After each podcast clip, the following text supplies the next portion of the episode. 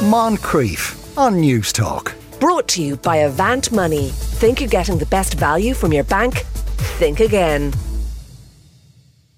Uh, now, uh, we'll move on from that because during lockdown, the behavioural scientist Pragya Agarwal would bring her family into the back garden to do something perhaps we all feel like doing from time to time to have a bit of a scream. She wrote a piece about this structured yelling, as she calls it, in yesterday's Observer and, jo- and joins us now. Pragya, good afternoon. Good afternoon, Sean. Uh, so, like, could you describe how it would work?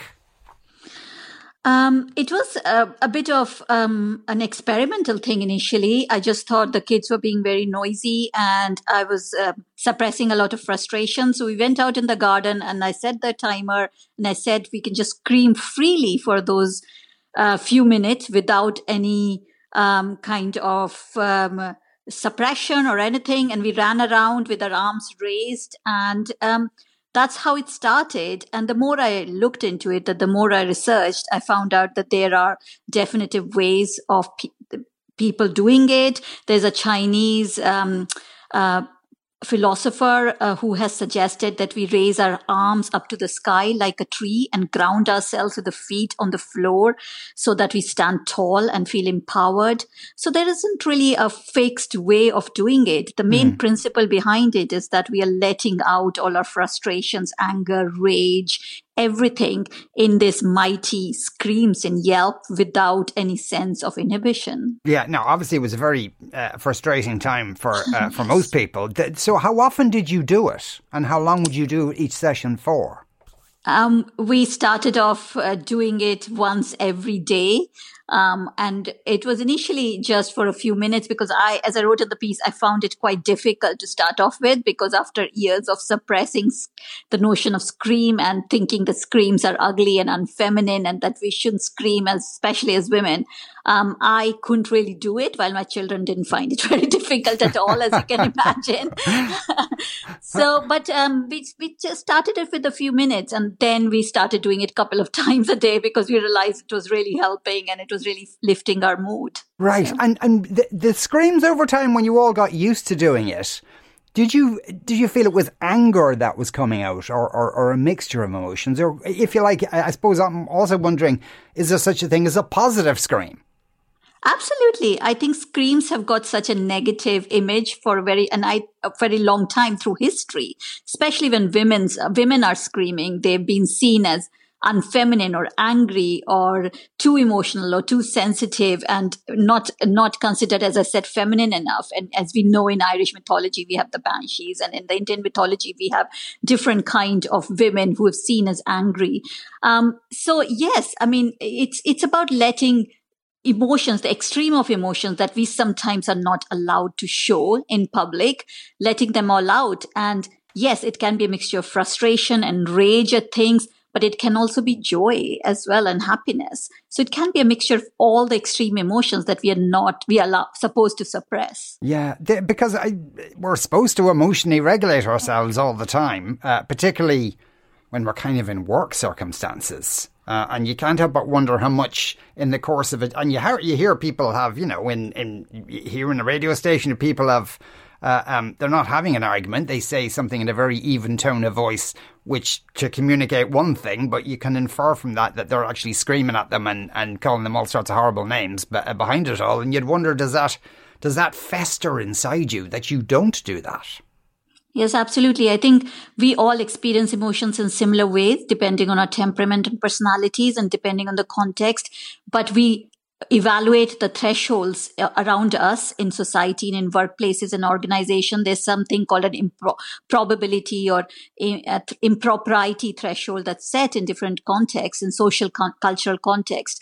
And we evaluate that and then we regulate our emotions and suppress them according to that. So we're constantly doing this little dance and it takes a lot of toll on our mental and physical health. And it's shown that actually depression anxiety insomnia can be linked to how much emotions we are regulating and suppressing every day as well. Um, and we know that in workplaces, especially anger is seen as something that's quite negative. But interestingly, it has a gendered element as well that women are penalized more for showing anger and considered worse leaders if they show anger as compared to men who are considered quite authoritative. As I talk in my book, Hysterical, about the notion that men are not penalized for anger and for screaming and for raising their voices as much as women. So I suppose from that perspective, it is also we have to think about who is suppressing our emotions more than others. Mm. Do, do, do you think that women tend to uh, suppress their emotions more than others? Absolutely, um, especially the negative emotions, because there's a long history of how women have been considered too emotional, too sensitive.